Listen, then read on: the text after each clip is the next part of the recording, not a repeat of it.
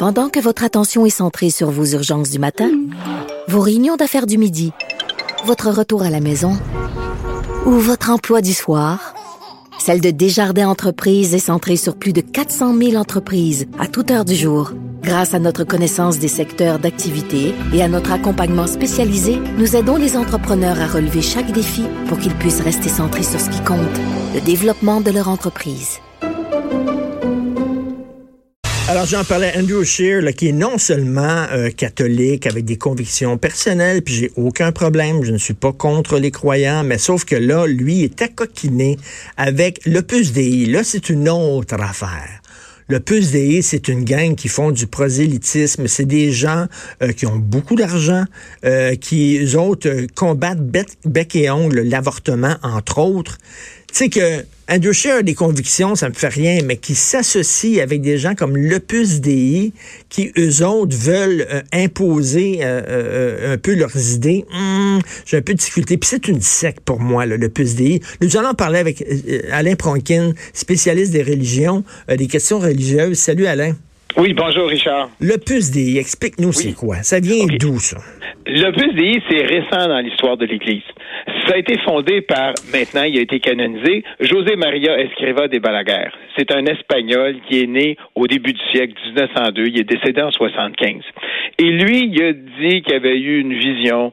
Euh, sa mission, c'est de créer l'Opus Dei. Opus Dei, ça veut dire Opus, c'est l'œuvre de Dieu. OK. Et il fonde une organisation pieuse dans un premier temps dans les années 25 en Espagne.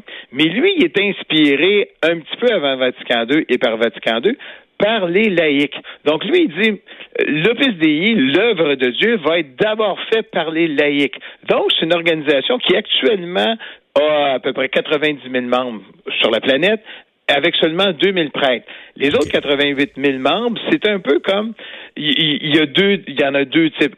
Une qu'on appelle les numéraires, puis l'autre les, euh, les, les j'allais dire les plurinuméraires, mais c'est les super numéraires. C'est-à-dire quoi? Les numéraires, là, pour faire une image simple pour nos auditeurs, c'est un peu comme des frères.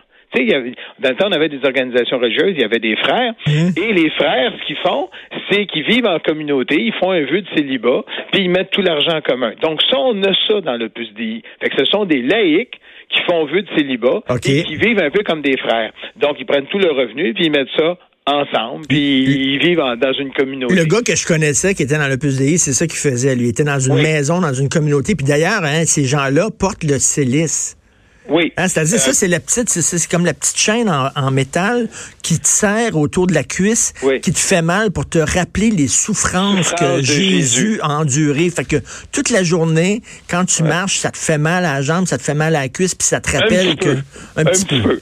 Mais ça, c'est 20 de leur. L'autre 70% c'est des laïcs qui fonctionnent dans la société de tous les jours. Bon, ils ont plus de règles. On va à la messe, on fait nos prières, on se retrouve ensemble, et qui, eux, vont donner ce qui peuvent, évidemment, à l'organisation. Mais la caractéristique, c'est qu'on s'intéresse toujours euh, aux universités. Ben, C'est-à-dire que quand on fonde une, pas une école, mais un, endroit, un, centre, c'est toujours près d'une université.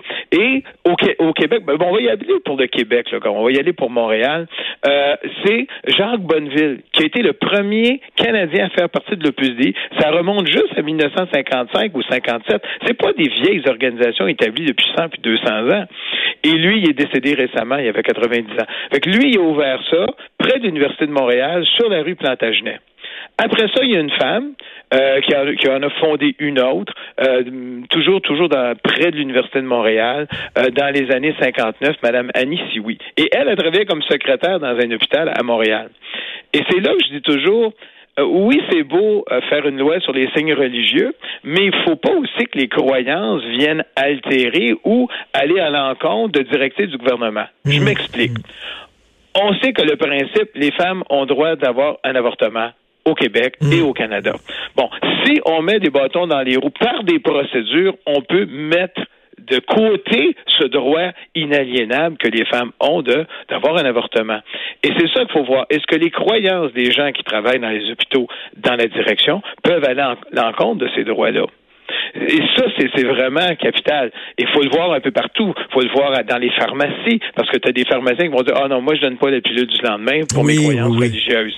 Donc, c'est tout ça qui est important. C'est pas juste, le signe religieux, c'est un petit aspect, mais il faut pas que la religion vienne euh, empêcher à des citoyens vulnérables d'exercer des droits. c'est ça, parce que tu peux, tu peux être un craqué de religieux sans porter de signes religieux ostentatoires. Et Alain, Alain, je reviens là-dessus, là, euh, euh, sur les universités. L'Opus Dei, c'est un peu comme les francs-maçons, c'est-à-dire que c'est de, de recruter des gens qui ont, qui ont une certaine culture, qui ont des études supérieures, qui occupent des postes importants et influents au sein de la communauté, de la collectivité. Comme ça, ils peuvent ils peuvent un peu euh, faire euh, faire la promotion de leurs idées dans, dans leur milieu de travail, dans leur milieu d'études, etc. C'est comme ça, le PUSDI. Oui, mais il faut faire attention. Le PUSDI est beaucoup plus concentré, disons, en Espagne et, en Amérique du Sud. Au Canada, on parle d'environ 600 membres. Au Québec, on parle d'environ 200 personnes. Mais, ils n'ont pas le droit de dire qu'ils sont membres de l'OPUSDI. Hein? Ben, il y en a qui le font, d'autres qui le font pas. Moi, je pense que c'est libre à chacun de le dire. Moi, un moment donné, je donnais une conférence dans un sous-sol d'église. Puis on, sur l'islam, en plus, je donnais des bases de l'islam, bon, euh, les piliers, tout ça. Et, un moment donné, il y, en a un qui va dire, oh, moi, je suis monsieur un tel, puis il dit, je suis membre de l'OPUSD. OK, il te le dit. Il te le dit. Oui, oui, moi, moi ça, ça, ça changeait rien sur mon exposé, là. Puis j'ai continué mon exposé. Mais, euh, juste pour voir, euh, bon, on a des centres à Montréal depuis 57. Québec, il y en a un depuis 64. Puis là, on va le voir dans le reste du Canada. Toronto, 81. Ottawa, 89. Vancouver, 97. Et Calgary, 2011. Donc, c'est récent. Et juste pour donner une petite idée de comment les universités sont importantes, même l'archevêque de Vancouver a placé l'aumônerie de l'université Simon Fraser. Je me souviens jamais si Simon Fraser c'était à Vancouver ou à Victoria, entre les mains d'un prêtre de l'Opus Dei. Ça, ça s'est fait en 97. Au Québec, on a une paroisse, euh, la paroisse Saint-Ambroise à Montréal, que le cardinal Turcotte a confiée à l'Opus Dei. Ah oui, mais écoute, est-ce qu'ils ont beaucoup d'argent, l'Opus Dei?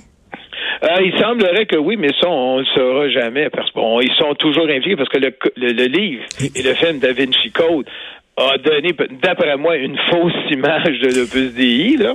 Mais euh, il s'agit de voir au niveau des tentacules financières parce que c'est toujours des on dira puis des cas on pense qu'ils ont financé la banque, on pense qu'ils ont financé ci, on pense qu'ils ont sauvé telle chose, mais c'est toujours des camps du puis des oui Mais c'est leur mission, là, à la base, la mission de l'Opus DI, c'est de quoi? C'est de faire la promotion des valeurs chrétiennes. Oui, ça c'est certain. Mais des valeurs chrétiennes qu'on pourrait qualifier euh, conservatrices. Oui. Euh, Donc anti-avortement, entre autres. Euh... Mais ça, tous les évêques, tous les cardinaux, tous les prêtres ben sont contre l'avortement. Mais il y a une façon de le faire et une façon de le dire qui peut être différente de entre les différents prêtres. Donc, Andrew Scheer, a organisé une rencontre entre des députés et le PUSDI. C'est qu'il il fait quasiment du prosélytisme. Je ne sais pas s'il fait du prosélytisme, mais ça veut dire à quelque part, il est d'accord avec leur mission. Parce mm. que est-ce qu'il l'a fait avec toutes les autres congrégations religieuses qui existent. Pourquoi est-ce qu'il a choisi celle-là? Ben Surtout que celle-là, on, pense toujours qu'il y avait des liens avec Franco sous le franquisme, qu'il y avait des liens avec Pinochet sous euh, Pinochet au Chili. Euh, ils ont toujours une réputation, mais jamais publiquement ils vont dire oui, on est en lien avec eux autres ou non, on ne l'est pas. Il y a toujours cette fameuse ombre-là. Mais euh, plusieurs s'entendent à dire bon, c'est une organisation économiquement puissante, mais d'autre part, ça beau être économiquement puissant, mais si tu as 200 membres au Québec, euh, tu en avais ben une candidate, c'est vrai, il y avait une candidate du Parti conservateur dans les années sous euh, M. Harper, celle de Saint-Bruno. Oui, oui, oui, qui était ouvertement là, pour le PUSDI qui était membre de l'Opus Dei. Oui, donc il y a une frange au sein du Parti conservateur qui est vraiment une frange euh, catholique, morale. Bref, ça soutane, dépasse un peu à, M. Scheer. Merci beaucoup, Alain, d'avoir pris le temps de nous parler. Bienvenue, Richard. Merci, Alain Pronkin. Tout le temps intéressant de lui parler, spécialiste des questions religieuses.